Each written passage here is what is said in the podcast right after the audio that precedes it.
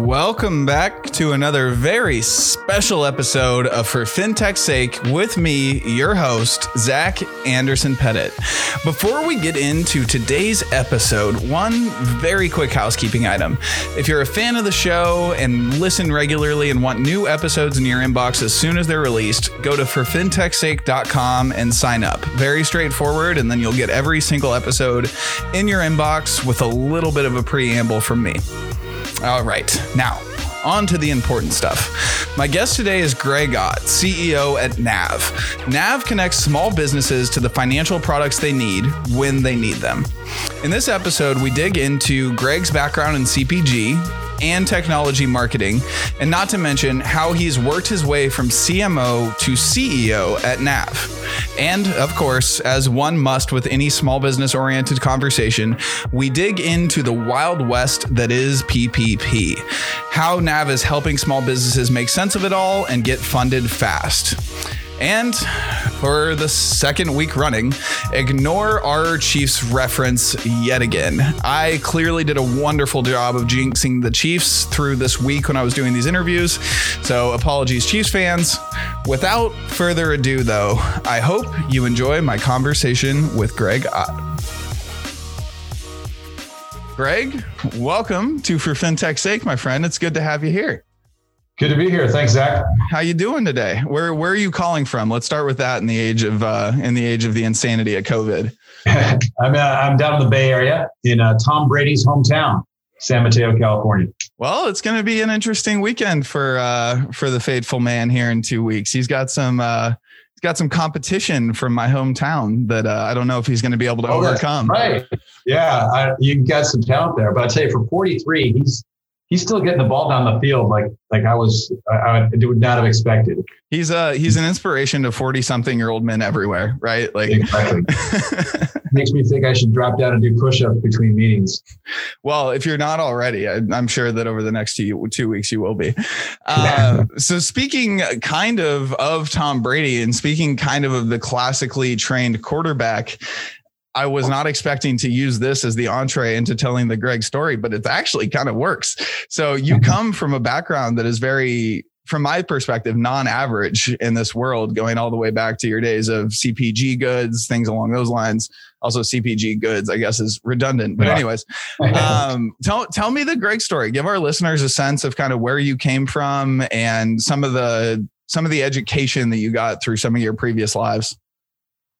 Yeah, so I, you know, I guess I'm, I'm a I'm a Midwestern kid at kid at heart who's kind of like get over like, oh my gosh, it's this big this big world. But I've always been really kind of analytical on one hand, um, and really like to solve problems. I actually did my undergrad in, in engineering, but I've also really been, always been fascinated by um, what what motivates people to do what they do, mm. and a little bit of you know, it's not really more psychology, sociology, kind of just like what, what human behavior. And um, I was fortunate to get uh, get a start at Procter and Gamble, and um, really brought a lot of those two things together. I was the uh, brand manager on Bounty paper towels and uh, Noxzema uh, and these products. But what you started, what I started to learn was how you know, uh, you know, both running a business and I, and I still apply a lot of the structure back from those those packaged goods days. There was a model called um, objectives, goals, strategies, measures, which was uh, OGSM,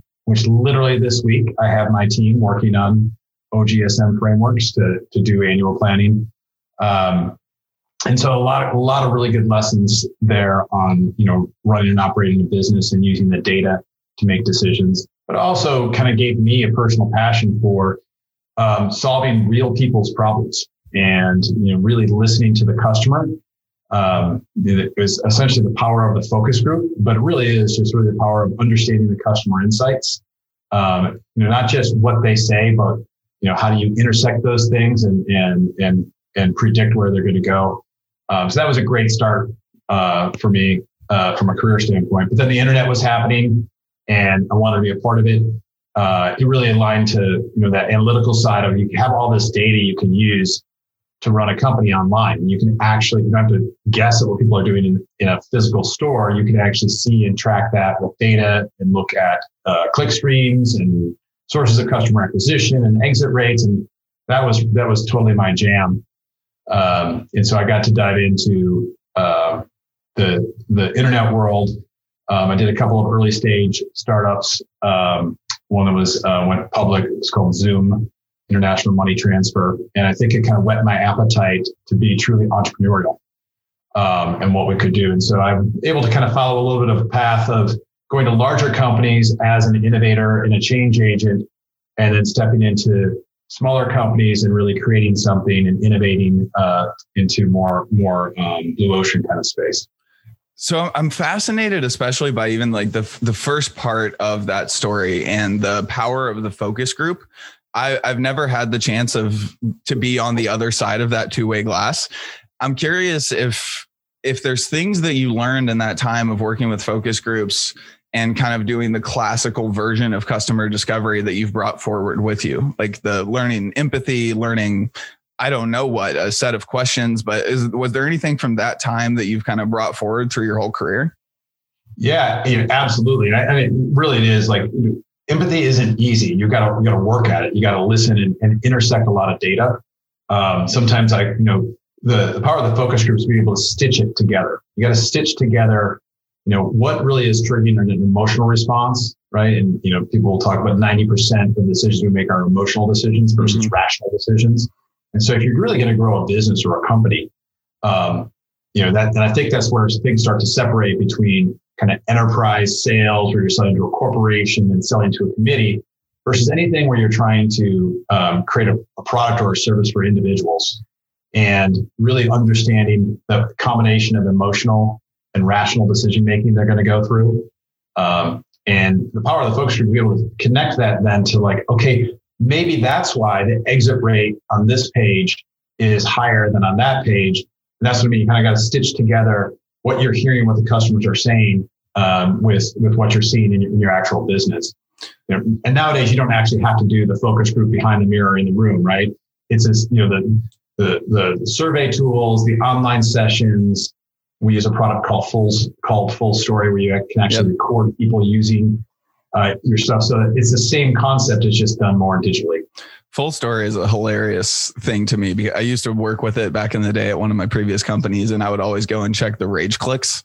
Like anybody that was just rage clicking on something, I was like, "Oh, there's there's an issue here. Someone's yeah. angry."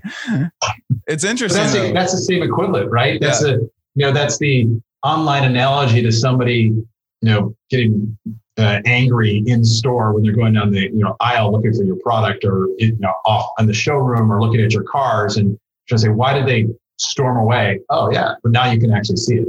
Yeah, it's back in the day at the P&G stuff, even today, kind of watching full story and talking to users, do you get a lot of, and did you get a lot of kind of, I would like a faster horse? and then you'd have to figure out, oh, actually, they want a car. Like, do you still run into that a lot? Absolutely. You know, I think everybody wants wants what they have just to work better. Right? And it's the same way. No one was really asking for a phone on their camera, mm-hmm. uh, but that that's when you have to stitch things together and sort of say, what's the what's the the step change in innovation here? Um, but most people, they what's really fascinating is people tend to have um, kind of their their system or their ruts, especially NAV focuses on small businesses and they're absolutely creatures of habit. They will they will take they will repeat an inefficient process just because they know it works. Um, yeah. and so then they they want that inefficient process just to be a little more efficient versus a step change to a totally new process or new solution or adopting a new, new app. And so I think a lot of you know when you're especially when you're building a startup or a new technology, you, you know what it takes to have people adopt change behaviors is a, is a big step change. And that goes to people you know that, that's the people will say i'm not sure i want a car. I just want my horse to go a little bit faster. And it takes a while for them to adopt something completely new. But i think right now we're seeing a lot of i would say you know um, habit disruption mm. driven by the the pandemic and the crisis where literally that old sequence of I go to the bank on Thursday afternoons and I do the this and I do the that. It takes a couple of hours, but it's my routine. They can't do that anymore. And so now you're getting real behavior change that is being forced. People are being forced off of their horses. And into cars, whether they want to want to be or not. Yeah, and I mean it's kind of you know it, it, with Nav, and we'll get deep into Nav here in a little bit, folks. I promise. But uh, Greg is a fascinating enough human that I want to spend some time on him, and it's interesting listening to you talk because it's like you're sitting on you're sitting in the middle of a marketplace that is stuck in habit on both sides right? Like the small business yeah. owner is one thing. They do the, they do this because they've done this forever, but also banks maybe are the exact same in a lot of ways. yeah. I, th- I, think it's going to be harder for the financial institutions yeah. and banks to, to get off their horse and into their car. Uh, and, and to some, some, I think they're, you know, what we're observing is the most of them are going to resist uh, as much as they can, which leaves the, the door open for innovation. I think that's how um, disruptors come into play but we're sitting there and we're, we're seeing it on both sides and we're kind of seeing it, it does take both sides to really change an ecosystem um, but it's definitely happening on the on the on the borrower side and the small business owner side. And part of that is really driven you know and it goes back to like what's what's the the emotion trigger what's the passion? And there are there were more new business starts in Q4 than in any other quarter before record Really? There's a passion around entrepreneurship. There's a passion around, um, you know, I kind of call it self-employment, but a passion around, you know, like I've got an idea. I want to see my idea through. And, and the barriers to doing that have, you know, are, there's still there's still plenty, but they're, they're dropping, right? What it used to take to do that. So that, that allows side gigs and, and other things to, to, to happen. But just that surge in on the, on the kind of on the consumer side the small business side, that's going to demand change from the, the banks and the financial institutions for sure. So before before we get too far into the fintech side of things, I want to touch on like one or two more pieces of your background. Um, one, I just love this story and probably like the most risque portion of Greg's history. You're a murderer. You killed Jeeves. Can we tell that story? Yeah, it was funny. Um, so I um, it was uh, after I jumped into uh, the tech world. I was the head of global marketing for Ask Jeeves, and we had a. This was you know early days of search engines, and there were still three or four there, and we had the you know we were we used to say at, at, at our company that ninety five percent of people wouldn't want to go up against Google, and we were the other five percent. yeah. And you know one of the things we realized is so I was you know when I look at kind of the brand the positioning is is Jeeves always made it seem like a, a search engine with training wheels. And and that was really how it started, which was Jeeves was your your help, right? And that allowed you to do natural language questions to the internet, which was we would do these side by side comparisons. And if you were you know searching on something like, you know, I don't know, uh, back then, you know, Tom Brady was playing. So you know, t- you know, Tom Brady stats. That's what somebody would put into Google and then into Ask Jeeves, people would say, can you please tell me what the stats for Tom Brady are? And so that longer query made it really much more difficult to provide good search results. So the thing that made Ask Jeeves unique and good was also the thing that made it really hard to be a great search experience. So we tried to become more of an everyday search engine. And part of that was we had to retire the butler. It's we actually encased him in carbonite just like Han Solo, just in case. in case you had to bring we, him back at a later date. So that was how we technically murdered Jeeves, but we really didn't murder him, so to speak. We more retired him and encased him in carbonite. Gotcha. Star Wars theme celebration was a lot of fun. I gotcha. Okay, so, so somewhere he's like driving around the universe in the Mandalorian ship, and if exactly. we ha- if we have to bring him back, he could exactly. show up at any point. Season three of the Mandalorian actually That's has Jeeves popping out of carbonite. Okay, this is all making more sense as we go along, Greg. It's all making more sense. Yeah. Um, so from there, you went on to classmates and then Demandbase, and then you started getting into the world of what I would call fintech, get into it. And then kind of from there, it seems like you've leaned all the way in. One of the questions that I have about your background, because it is so so unique, you've just you've been a leader across a number of different industries. What what are the consistencies in your leadership style? What are the consistencies in the way you think about building teams or culture or you know pick the buzzword of the day?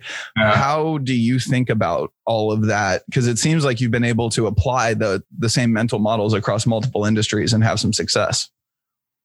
Yeah i mean as, as a leader i think one of the keys is you're, you're always learning. Um, and so my model of leadership definitely has changed and evolved. Um, you know, I kind of liken it to you, know, you being Steve Kerr, a basketball coach.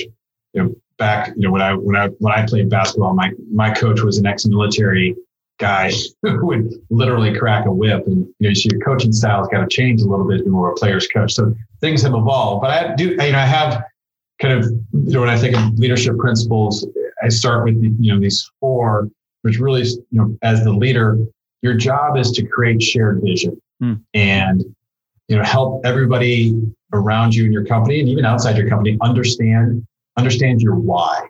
Why are you trying to do this? Not the what or the how. And I think sometimes leaders skip to the the what and the how in terms of what they want. But creating shared vision is about enrolling people into the why. And then organizationally, creating a culture of, of trust uh, is, is really important. And, and sometimes that's both knowing knowing people personally, but understanding them, realizing that not everyone is going to think and respond to the same situations as you. And, and, and so as a leader, you've got to bring that trusted connection together. Um, and then I focus on transparency. How do you have candid conversations? Um, and a lot of companies, I think, hold themselves back because they, they can't talk about their most pressing issues or where, where their sources of conflict are. In any company, you know, growth is about um, resolving your own organizational inefficiencies. Growth is really going to be about resolving conflict. Sometimes not like conflict because people are angry, but you've got competing issues. You've yeah. got three priorities. You've got, you know, five pounds of sausage in a one pound box. That's that's conflict. And you've got to be able to talk about that. Which then, if you can have trust and transparency, then ultimately it leads to empowerment. The only way for a company to really uh, do more is to have a really empowered organization. And so I kind of I do shared vision, trust, transparency, and empowerment. And the empowerment is goes back to helping people in that shared vision also as a leader, I think you can get you get um, more comfortable with you know uh, you know perfection is the is the enemy of execution, and getting comfortable with like, look, you you got to set that vision. It's never going to be exactly on the track exactly when you want it, but you got to understand what does progress look like, and that's where those pieces come into play.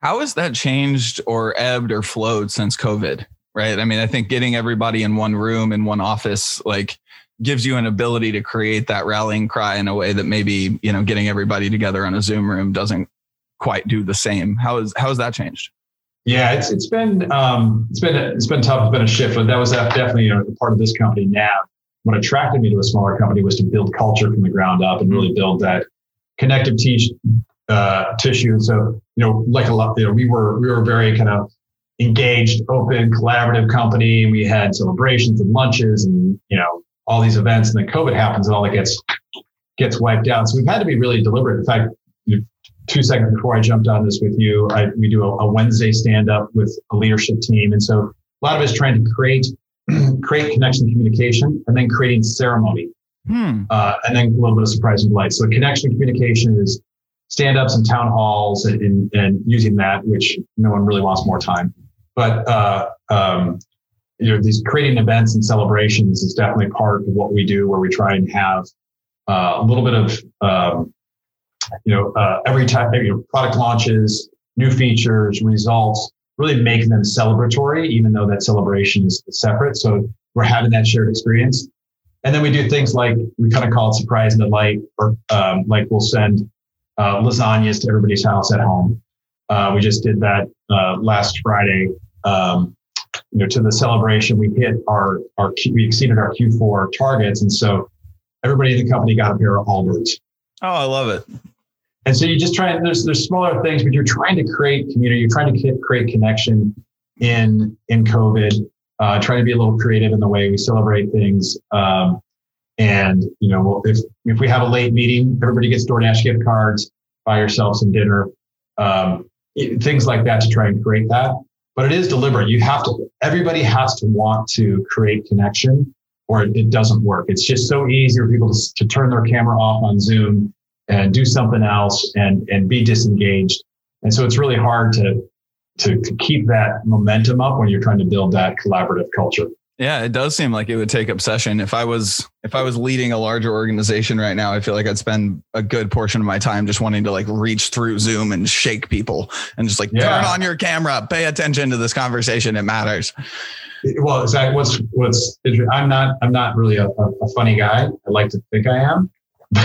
You're hilarious, you know, Come on. Shaking people. I've got a whole whole box of dad jokes that I throw out, which is, but you're just trying to you're trying to create some kind of like, you know, um, a, little like energy in the day, a little disruption, uh, trying to make things not monotonous. But you're right; it takes a lot of. That's where I spend a lot of my time. You're trying to shake people, wake them up. You're trying to keep them engaged. You're trying to get them to engage with others.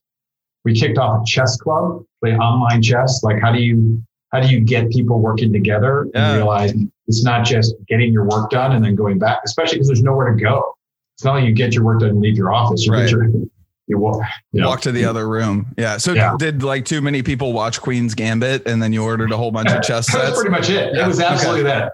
I completely credit Queen's Gambit with, with, with our interest in chess. So that's, that's funny. All right. Well, don't start watching like Breaking Bad or something because that could manifest itself poorly in your company. Um, okay. So let's get to Nav. I could talk to you about like leadership and the world of culture and COVID and everything else forever. Well, let's get to Nav. Um, let's start with founding thesis, right? You didn't necessarily start as the CEO. So I'd love to hear like kind of how you got involved, what the goal of the company was in the earlier days, and just kind of what's happened since then. I mean, you've gone through quite a growth trajectory, $99 million raised, at least publicly that I know. Um, so yeah, tell us, tell us the NAV story a little bit. The founders actually worked kind of in a loan brokerage structure and they just realized that, you know, they could only serve 20% of the, the people that they were uh, trying to help. And that with a little bit of work and education, so many more people could qualify for the capital they needed for a loan and say, well, that's, you don't need to pay a big service fee for that. Let's just give people education to help them understand what's going to drive their qualifications before they apply. And that was a little bit of a basic, okay, great. So how does that turn into a product and mm-hmm. experience? And um, the Series A was led by Kleiner Perkins. Um, and I knew some of the investors there while I was at Intuit. Uh, I was running global marketing for QuickBooks. And, you know, I, I separately had a little bit of what I was telling you earlier. I, I, was, I was, what really got me excited is companies where you're, you're using data to inform decisions across the board, where I can think about your, your ability, your company's ability to manage data and insights is like the blood running through the organism. Um, and if you can tie that into a, a, very customized, personalized user experience, you can create this massive efficiency. In other words, you, you can you can serve you know two million people with two million experiences as opposed to one experience. And those were all lessons I had, learned, I was experiencing at the time. And you know, but you know, and Intuit, data was in silos, didn't match up. Everybody had their own source, but you know, so many customers were saying this isn't this isn't what I what I needed, and so that ability to come back to to your point of focus groups and say, oh, we can build something that really helps people. So I got excited about the intersection of a business that had discontinuous growth, um, you know, creating this this data driven organizational culture, and then actually saying, hey, when my company wins, my customer wins, and creating that alignment between um, and, and really solving for customers. So I, it, as I came in, then I really helped shape the, the product vision, the go to market strategy, and how we are starting to build this technology. So Nav is, is really a, a platform that helps connect demand to supply. And the demand tends to come from small businesses looking for capital, and the supply can come from a, a, a huge number of different um, financial institutions or lenders or credit card issuers.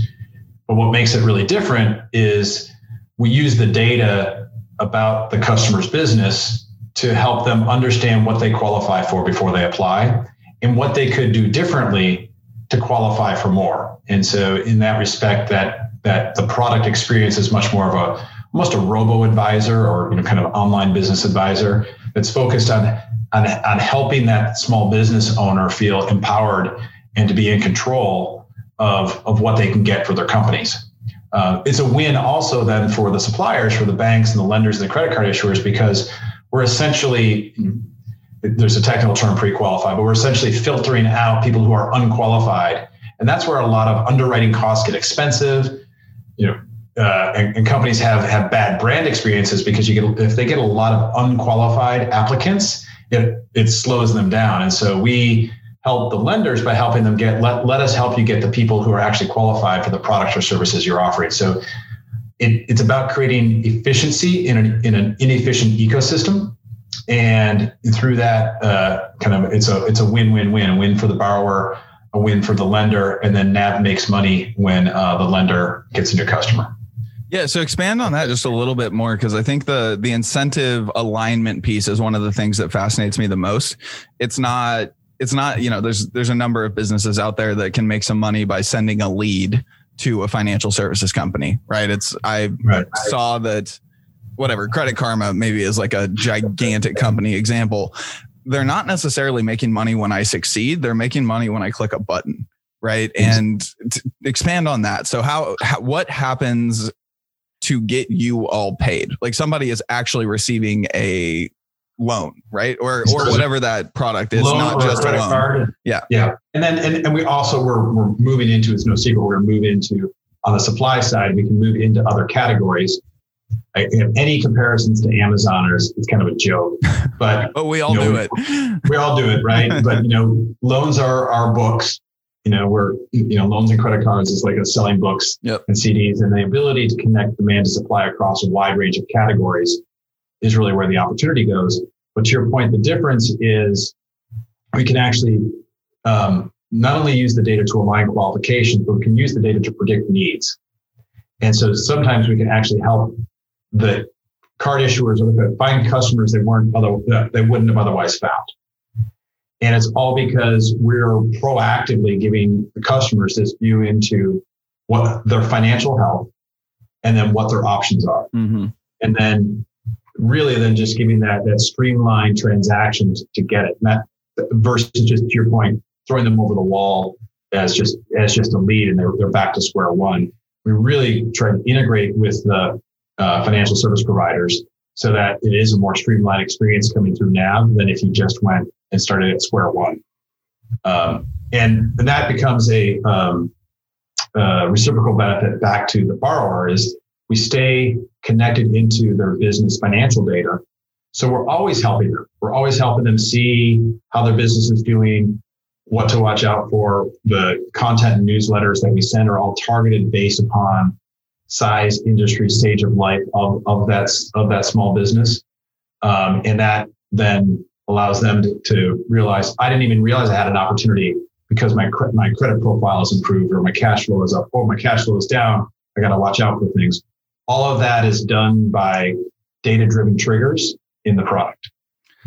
One of the things that's interesting to me about that is the I know some of that data is just kind of evergreen, you know, you have access to view read only of account statements things like that but it also seems like because of the calculators that you all have built and some of the other kind of trojan horsey almost uh, content marketing machines that they are users are actually giving you more data than they would normally give you because they want the right answer, right? So you've built this trust so that they're going to give you information they wouldn't give to Bank of America because Bank of America never asked and they probably don't really care.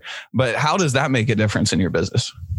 You're, you're uh, exactly. So we think about, you, you kind of think about here's the product experience and here's the distribution channels, right? And so the product experience, so much of it is uh, the, the value exchange has always got to be improving. And we call it a a give to get to give, right? We're gonna we're gonna give you free access to uh, viewing your financial health. And there's tools out there that you can pay for, or you can pay for an accountant. We're gonna do it all for free mm-hmm.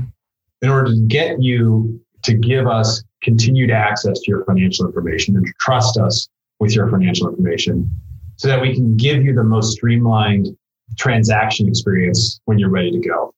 And that's where I think other uh, personal financial management, PFM solutions. Some of them have been wildly successful in terms of adoption, but if they didn't actually solve the pain, like uh, Mint was one of our, our sister brands at, at, Intuit, and I love that as an application, right? But Mint basically said, oh, "You're spending too much." There's no solution. And right. So now, dot, dot, dot. Be, dot, dot, dot. Exactly. And so we wanted to uh, always be able to connect a um, you know that business health or that situation into actual solutions that you can you can click on right there. And so that's that that give to get to give. That's why we say we got to give twice to get them to, to continue to give us permissible use of their financial data. And I think the, the value uh, exchange is, is going really, really well with our customers. Um, we tend to focus on, um, we want to get to that customer to use us a second time.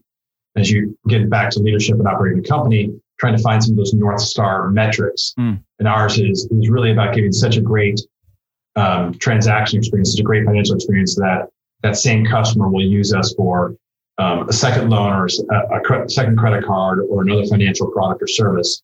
And, and that really helps build that experience so it actually does pay off the fact that they gave us access to data. We've got to we've got to be so good with what we provide with that that they're going to continue to come back and use us. Yeah, I mean, it seems like the the content piece would drive the cost of acquisition incredibly low based on the way that you guys do it. Has that always been a part of the DNA at Nav? Is that something that's kind of become more recent? Like when did you decide that that you were going to be a content marketing machine that happens to function in financial services, you know? Yeah. So that's why when you're talking calculators, that's part of when I think of distribution, yeah. right? Or, or distribution or go to market. Um, I think that's kind of the, the old old marketer me realizing that that truly is competitive advantage which is to create and, and really attract customers, attract traffic, right? And that means being a, a content marketing engine, but it also means it's got to be good content. It's got to be relevant. Um, and then there's a whole stack around organizing it the right way and being Google friendly. And that oh, it's very technical. So you're really combining, you know, a lot of companies struggle with, I've got an editorial team that can write good articles, but they don't actually, they aren't built into a, uh, your um, your is not optimized for SEO or that it's different articles over here than you're sending in your newsletter. And so there's a lot of um, orchestration that goes to having you know, you know, content as as the acquisition channel. And you know, NerdWallet has kind of pushed that envelope in um, in personal financial services. But to your point earlier, it's a place where the banks just don't do anything. There yeah. is no leading with, I'm going to lead by giving you something. That's why I say give to get to give, right? We always want to lead by giving first. Um, and, and that's kind of pulls you down the path of content, of calculators, of listening to the customers and saying, okay, what else, what else would you like to know? What, are, what other questions do you have?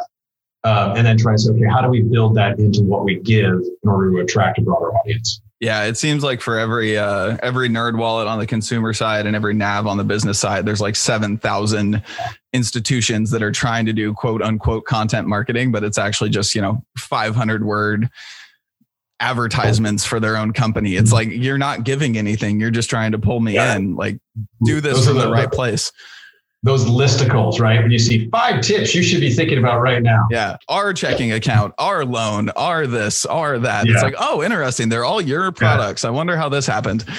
Well, and that's the interesting thing about you start to say you know, a role as kind of an intermediary. Yeah. Right. We can be objective on that versus always just saying I have to advocate for one product or another. And that also is an advantage in terms of creating that, that customer trust and that value exchange um, is that it's not just saying, you know, you go through it and it's like, oh, it's a chase card, you know, okay, got it, right? Um, and and that's a, that's a uh, a really important aspect when we look at it in terms of that content engine. Part of it is obviously we want to be Google friendly, but part of it, we I tell our team, our we want to be so um, trusted as a content that people come to us instead of going to Google. Mm. And we look at financial services for the small business, particularly Google is where they go when they don't know where to go. Right.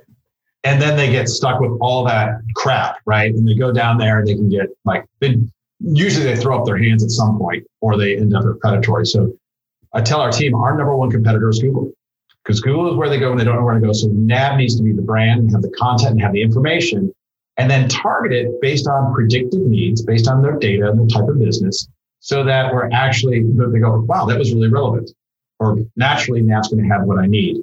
And that's, that's, you know, we're, we're early stage, but we've got, you know, over, well over a million monthly visitors and, and, and growing really nicely uh, in terms of able to uh, get that, get that experience out there and help these people save them from having to go to Google.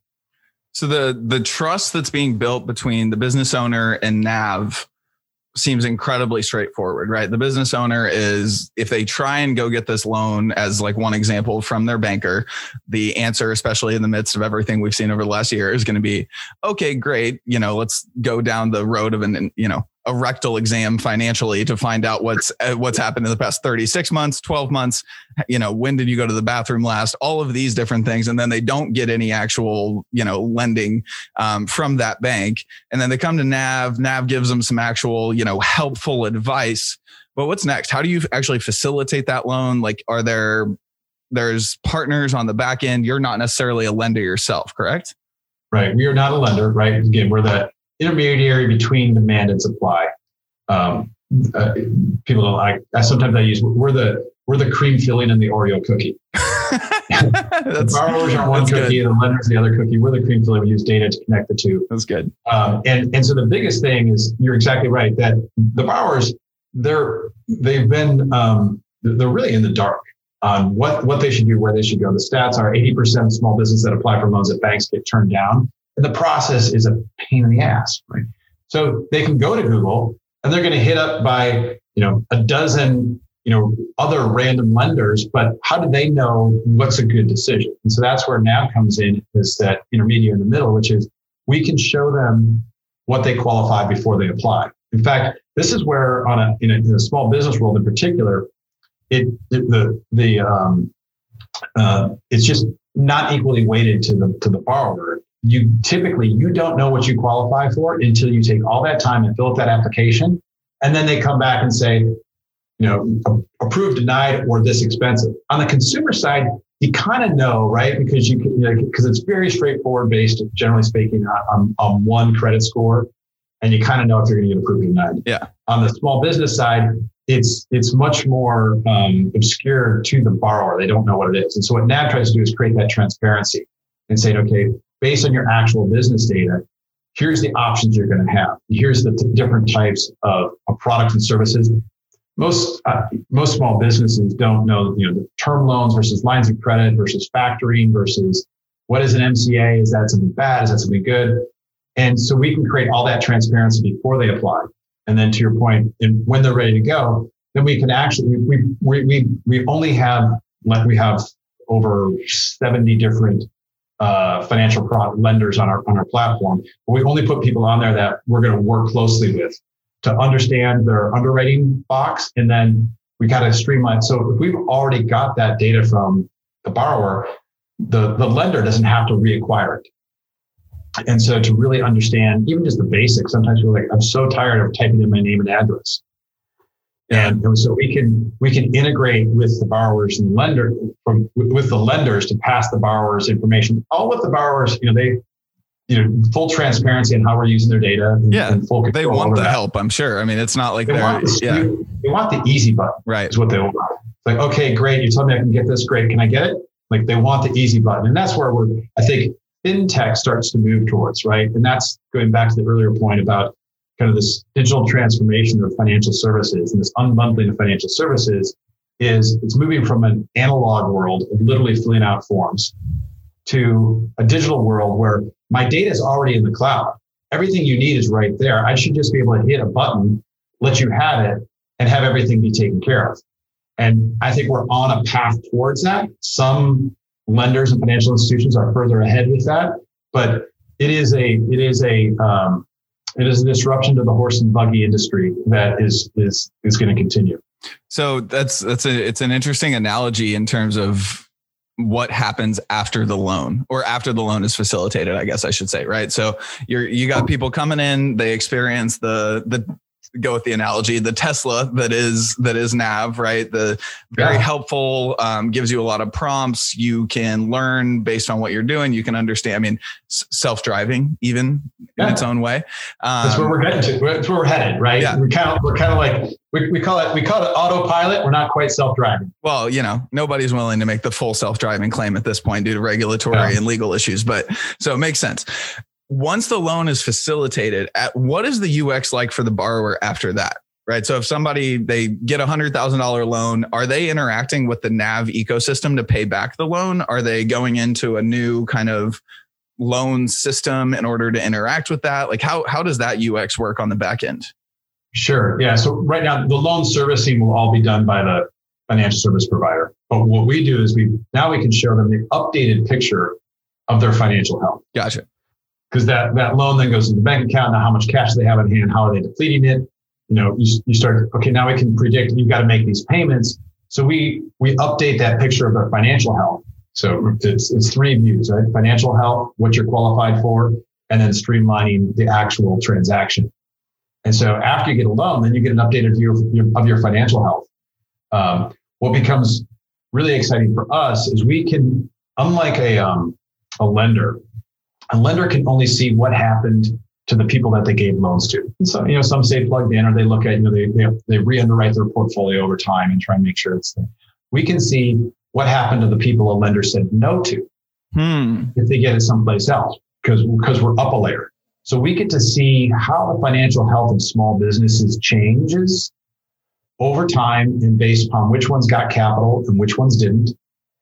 And this is where you know, lookalike modeling to help understand and predict financial health of small businesses is, is that's how our, our, our decision engine gets better at predicting needs. So we get to see you know, who got capital, who didn't, where did they get it, and then how does that change their financial health over time? Mm-hmm. Back to your earlier point, because we stay plugged in, we get to get to show them how that's going to change. Now that goes back to that value proposition, back to the, the borrower, a little bit more, you know, kind of back towards mint. And now you're actually saying, okay, great. Here's where my spending is going. Here's how this is working, working for me. And that keeps them, it, keeps them around, keeps them sticky so that the next time they need capital, NAV's a natural place to, to access it and the the average nav user right with 90% of small business owners in the us having what 10 employees or less probably they don't yeah. have a, a, cfo on call they probably don't have a you know a, a, data visualization layer that they're logging into to understand their finances so this is probably a, a huge zero to one step up in their world compared to what they're normally dealing with with paper everywhere or that's it. You're exactly. It's the digital business advisor. Now, a lot of small businesses either have accountants or no accountants, but the challenge is accountants aren't necessarily um, financial services experts. And in many right? cases, actually not. actually not. yeah. they're, they're, great at accounting. Right. But they get put into this role of business advisor right. and being kind of like the com- they're not the company CFO, it's right. your external accountant. And so, yeah, so our target audience tends to be the 99% of businesses that have 20 or less employees. Um, at some point, yeah, if you have a C, if you have a CFO, you're probably mature enough that a bank's going to uh, service you. But you know, if you're not if you're not that level, banks don't banks are happy to charge you to open a checking account. They're not going to give you a lot more in the way of services, and they're definitely not going to give you financial advice. Right. And that's where we can start to trigger that content and that financial advice, all based upon the business's actual financial data. So, speaking of that, let's talk about the elephant in the 13 or 14 month room now um, and jump to PPP. What was number one, what was that experience like when PPP first stood up early last year? Like, what I'm guessing you were just drinking from the fire hose, trying to figure out the rules and everything else. What was that like? I know that you helped a lot of people. I forget the numbers, but what were some of those numbers? Kind of how did that round one of PPP go for you all? Yeah, it was um, it was a crazy time because you know our role is to be out there helping. So we started, you know, we uh, small business was going to come to us for guidance uh, whether we wanted them to or not. So we, we were in front of that. We were on calls with the SBA. Uh, everyone was trying to figure it out. It was very chaotic, but we were the first ones out with a calculator trying to, you know, help people understand if they're eligible, what they'd be eligible for, what kind of content. We were updating our, our content or FAQs multiple times a day. Wow. Um, and there's no one else doing that, which we actually read the details from the SBA and then try to say, okay, what does this mean to the small business owner? Yeah. Um, Were you having to update the logic of the calculator pretty regularly too? I would imagine. Yeah, at least daily. God, absolutely. That's wild. And that was the that was a challenge. On one hand, wave one, uh, and we were on with the SBA and, and, and, folks. It was it was well intended in a way. They just they wanted to get money out there. Yeah. And they help us get money to people. That was their intention. Challenge is they leaned heavily on the existing banks and financial institutions and saying, "You guys do it for us." Yep. And and that was really important because then they got in the way, and all these rules and exceptions. They really wanted it to be simple and straightforward, and then you know the banks get in the way and try to say, "Well, we'll administer this," and and that's what we saw initially in wave one was the banks biased it towards their customers. Why? Because they could. Yeah. I mean, if you're a banker, why would you not? I mean, it's not helpful for society in a lot of ways, but the devil you know, if it's a, you know, if it's a balance sheet, you know, you you lend into it. It, it, exactly. And so, you know, it's the same problem we have. And, and look at most small businesses need, when they need access to capital, they need under $100,000, more like ten, twenty thousand dollars is the average amount they actually need. Yeah. You know, banks want to do million dollar loans. Yeah. And so when the SBA said, "Hey, banks, will you administer this program?" They started to look at this long tail of small dollar loans. I'm not really sure I want to get into that. And then what? up? And so the so you had this. It was it was the small businesses that were really the losers on that. And so that first round was absolutely chaos. We, we helped over 76,000 small businesses start applications. Um, and then, you know, when we sat across a network of lenders and tried to help them find the right lenders, at some point, you know, it was daily calls with lenders to say, how many new applications can you take today? Man. And they say, I, they'll say, I can't take more than a thousand. Say, okay, great. How many can you take? And we were that essentially that point guard distributing the ball where where it went to. And so yeah, it sounds like 80s Wall Street of like I got I got a I got 180 calls. I got 180 calls. And you're just on the phone like you got one phone on each ear, like it doing open outcry trading. It, and because the lenders were like, I can't take any more. Like we don't know what we're doing, and and they were just don't don't dump any more on us because that was the worst thing for the small businesses is they think they're applying with a lender and they heard nothing. Yeah, and that was so frustrating. Yeah. Um, well, to so your point, the the the dollar amount is one thing, right? If you need 10k, if you need 20k, it, the the dollar amount is one thing. It's the speed of the money getting in the account, right? And I know that's another kind of competitive advantage you guys talk about. But my mom and you and I talked about this previously. But my mom's a small business owner that through the first round of PPP would call me every day and basically say like who who do I talk to and how much do I ask for? And I was able to you know make calls to community bankers that were able to help. But had I not had community right. banker relationships had she not like she'd still be out in the snow you know she'd have nothing. And it's so confusing. Exactly. You were doing that exact same thing. Was who has who is who can take some who has supply that I could I could take some demand right and and and unfortunately that's the way a lot of you know, in the local economies of uh, financial services, a lot of it was about direct relationships and human relationships. That's what I mean, the analog world, right? And you know, that's you know, to take it another direction. That was you know the the way that the you know, the local small town general store kind of worked, and you walked in and you knew so and so liked lima beans, so I stocked them for them. And then Wall Street or Walmart comes into town, and at some point, people are like, "Wow, this is just this is just more convenient. Yeah. And then Amazon comes and they say, this is even more convenient mm-hmm. and I can get what I need and I can see my options and I'm not constrained. So we, financial services still falls back to that analog world of like the uh, Mayberry kind of, yeah. you know, who you know. And that's not fair to small businesses because that, that leaves a lot of small businesses um, underserved. And I think you start to hear that now. 2020 was definitely a year where you, you start to hear more about who you know underserved and um, and and how do we start to accommodate these people who are excluded from mainstream finan- access to, to financial services, uh, which led to kind of round two and how that's going. It is um, I, actually I'm almost shocked at how disappointed I am. Oh man, really? The SBA had all this time to update this e-trans system and streamline these processes. They did we did they did 5.2 million loans in round one. Yeah. So they should be they had six months to start solving this. And I appreciate the way they tried to open it up gradually and make sure people felt they had that access didn't go to the big guys first. But over this past week, every lender is complaining about the SBA. Uh. They're log jammed. Um, the the rules once again are getting updated nearly daily. Um, and eligibility for this, and did you take a first draw? Well, now how they're the people who took a first draw there's no reason they. The, the point is to enable a second draw to help those. Um, but the SBA, there's a lot of confusion on how to clarify who had a first draw and how do you make sure you tra- track what their first draw was and how does that affect their eligibility for a second draw. Um, and so they, are kind of messing it up again. Uh, and again, it's the small business owners that have been hanging by a thread. This program should have been launched months ago, and it should have been way more efficient. Yeah. Um, and now it's it's launched, and now it's everything. You've got all these applications that are in the stage called waiting for E-Tran. And it, it's the SBA logjam. Every lender who's trying to is trying to, to service this is what some lenders opted out and they say we're not going to we're not going to do PPP this time, and they refer their customers to other people.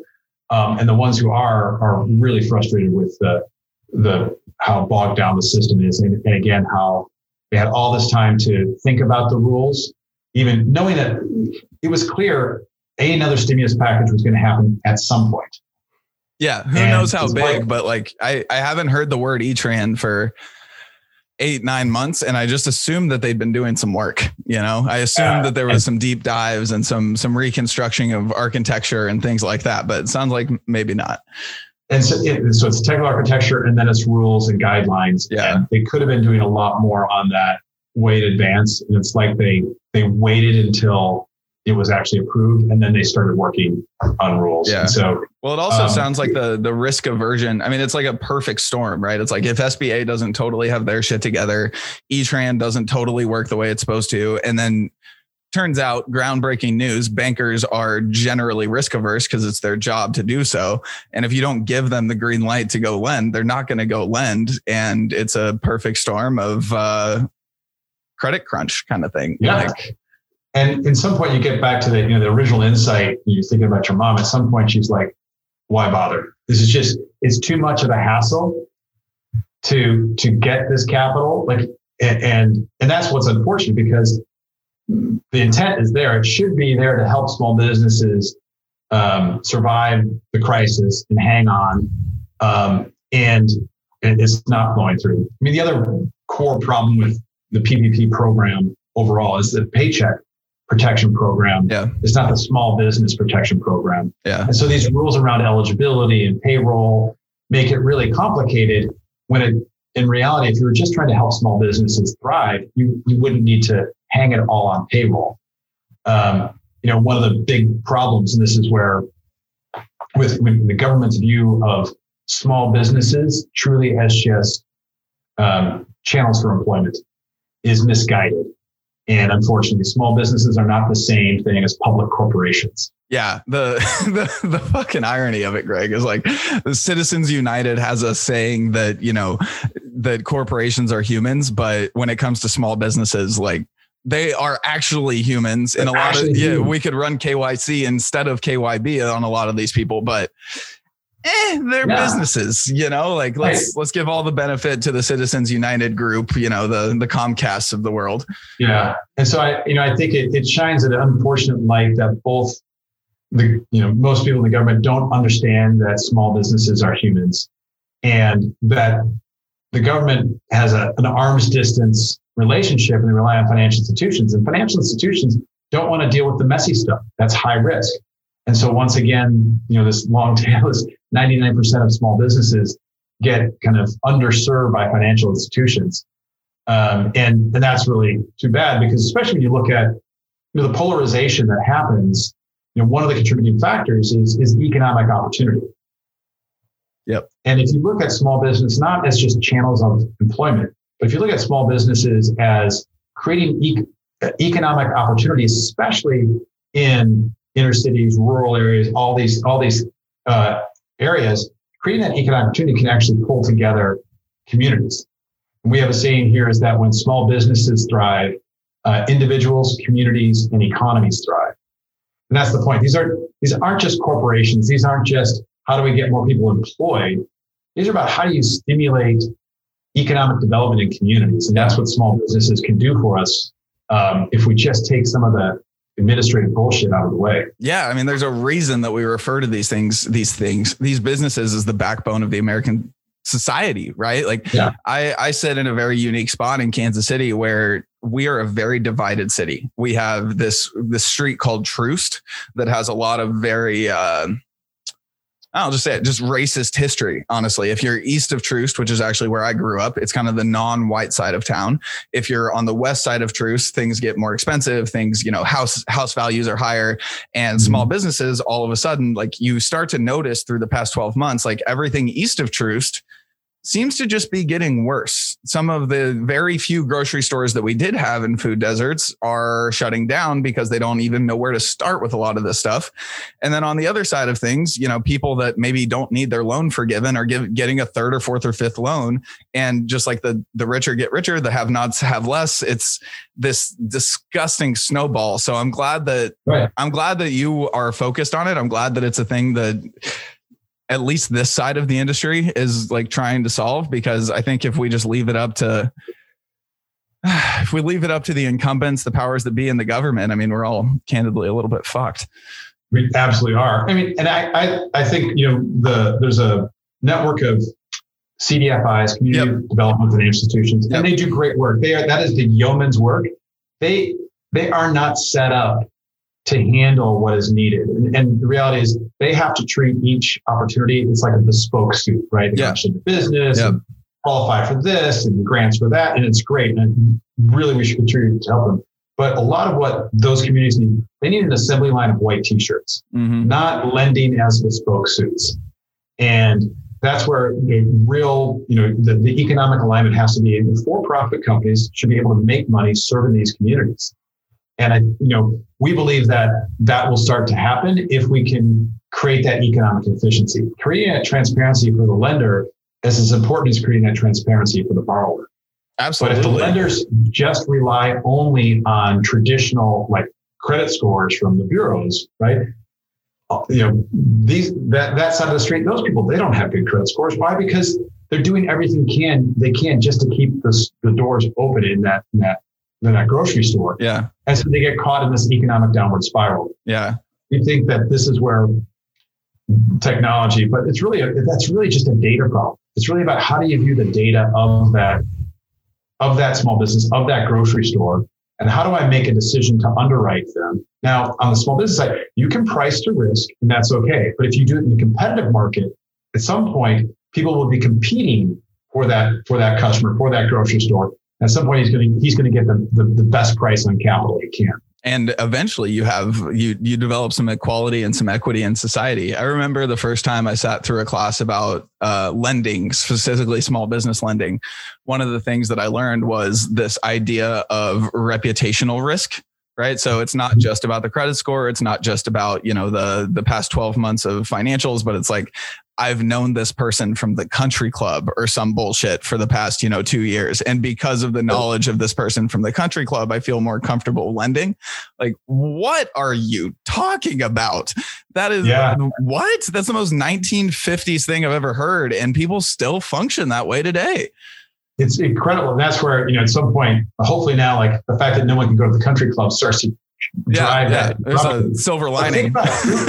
that, that's the ultimate irony. And it's the perfect example of the this people we say that the backbone of our communities get completely left out of this financial system because they're they don't they don't have direct relationships with the people who control these risk decisions. hmm Now, if you start to, as financial institutions or newer financial services companies, make more of these risk decisions based upon other data, alt data, other types of data, they can actually start to serve that. So the digitization is also in some ways, in some ways, the democratization of the access to capital. Absolutely, But it is almost shocking still today, in you know, 2021, how much of those decisions are based upon I'm familiar with this person. yeah. White guys shaking hand with another white guy on the golf course kind of a thing. Uh, how does your mom? How does your mom get? We uh, get you know the small dollar loans. We do a. Um, it's one of the wonderful things. To, going back to the point of customer empathy, every quarter we do uh, a grant program to help small businesses, and um, the grants are you know five to ten thousand dollars. And what's amazing is. It, where it might sound like a small dollar amount, this is a game changer. Oh, that's I mean, she's she calls me once a day and she's like she's trying to take her whole business digital right now, right? So she owns a yoga studio. She's had she's been running it for 30, 35 years and I get a daily every other day call of like, "Should I buy a ring light?" I'm like, "What? My 74-year-old mother is asking me if she should buy a mm-hmm. ring light for, you know, her her digital presence like should i buy this camera or this camera and it's all like four or five hundred dollar decisions like if she had five to whatever you know two to five thousand dollars she could dramatically shift the way her entire business works that's not a small yeah. amount of money at all Right. But to those guys, those white guys in the golf course, that's not really worth their oh, time. Oh, well, yeah. They they bet that on the ninth hole. Yeah. Yeah, exactly. right. So that's what I mean. Like small businesses need an assembly line of white t-shirts, yeah. not these bespoke suits and they become game changers. Uh, we helped, you know, a guy in a food truck just get a better point of sale system. And he's like, this changes everything. Like I was losing money because I was paying these high fees and all, all these things. And all it takes is, is a, a relatively small dollar amount. But the financial services industry, and this is where I think that alternative lenders and, and this um, unbundling of financial services and the kind of embedded finance opportunities really start to change that because it's got to be data driven in a different way. And it's got to enable the efficiency of even, even these relatively speaking, small dollar. You call them small dollar loans. That's not fair to the small business owner because yeah. it's a big dollar loan to them. It's all relative, right? It's all yeah. relative and absolute numbers, whatever, but it's all, all relative. All right, yeah. man. I know we're coming up on time here. You have uh, the small business world to save. So I'm going to let you get back to that. But my last question is uh, I guess twofold. One, if you're hiring, if you want folks to kind of, you know, go anywhere and learn more about you, about Nav, where should they do that? And then also the last question is what can our listeners do to help you? Great. Well, um, nav.com, the nav, the name, not surprisingly, is about helping small businesses navigate these difficult access to these difficult financial products. Um, so we've got a lot there. We are absolutely hiring with uh, with the crisis, I think we've we've really adopted a much more distributed work model. Um, we have offices in uh, San Mateo, Salt Lake City, and just outside of Philadelphia. But we are hiring kind of in all roles at all levels, um, and we're opening that up to a much more distributed workforce. Um, so, kind of of our last ten hires, I think six have not been in one of those three uh, in those three markets. So, uh, people who are interested both in what I call creating cool shit. We are essentially, we're intelligent software on top of data. If that's your jam, we would love to talk to you, especially if you get excited about using that to solve the pain points of small businesses. So all that's on nav.com. You know, the way people can can help is we're always just trying to, you know, we always want a want customer feedback. Look, how can we make access to capital easier and more efficient? Um, and then, you know, helping small businesses realize this this free resources out there. It's free to the small business owner. That's the whole point. That's what starts to shift the scales more in favor of the small business owner. So uh, referrals and recommendations to your friends and your your your small businesses in your network. We really appreciate it. Well, my mom and I are going to be spending some time on Nav later, and I will definitely be doing some uh, some live tweeting about the experience. So, Greg, thanks for the time, my friend. This has been a blast. I've learned a ton. Um, I love what you're doing at Nav, and it seems like maybe we're going to have to do a check in in six to twelve months and see how PPP round two or yeah. three is going. Yeah, and Zach, thanks to you. Love your podcast. Know, I think you really the, the focus on fintech. It's going to transform a lot of things for us, and I I learn a lot listening to your podcast. So thanks for uh, uh, for for doing that. You know, keeping that up up a big weight. We appreciate it. I appreciate you, Greg. I appreciate you. I hope you enjoyed this episode of For FinTech's Sake with Greg Ott. If you want to learn more about Greg and Nav, I put pertinent links and more info in the show notes as usual.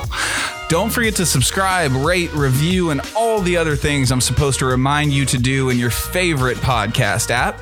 And if you want our weekly emails, go to forfintechsake.com and subscribe there. Until next time, y'all, stay healthy, keep your head high, and I'm not a cat.